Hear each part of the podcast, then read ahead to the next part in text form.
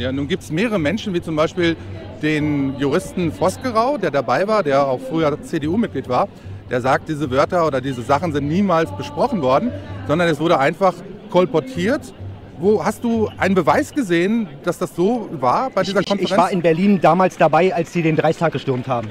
Ähm, ich bin selber Fotograf, äh, bin eigentlich immer gerne dabei und habe da tatsächlich mit, hab's einfach mit der Angst zu tun bekommen. Mhm. Und habe das ganze Ding abgebrochen und habe da für mich entschieden, dass hier einfach diese äh, Gesellschaft in eine Richtung abdriftet, was nicht mehr gesund ist, was nicht mehr okay ist und wo wir einfach wirklich was dagegen tun müssen, wo wir wirklich Flagge zeigen müssen, wo wir einfach ganz klar auch sagen müssen, das funktioniert so nicht mit uns. Ich hatte dich gefragt, wo du die Beweise hast, dass das tatsächlich im Kreis dieser 25 Menschen gesagt wurde. Hast Noch du da irgendwas gehört?